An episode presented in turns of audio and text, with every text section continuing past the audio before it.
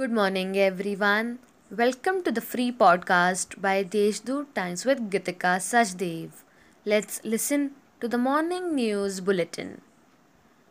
From now onwards, security guards will be held responsible in case of encroachments at Godaghat area.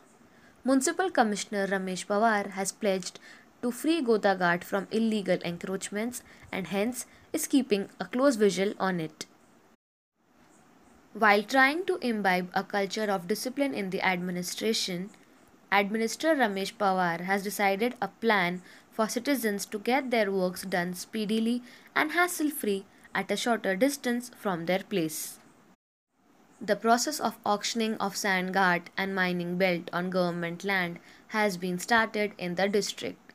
All the government accredited environmental consultants in the state should submit e-tenders for the preparation of geological technical report of these mines and drafting a mining plan of the sand ghats, appealed District Collector Gangatharan D.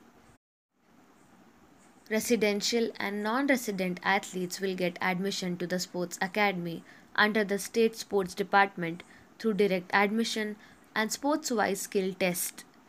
Interested players in the district should submit applications for admission from May 9 to May 11.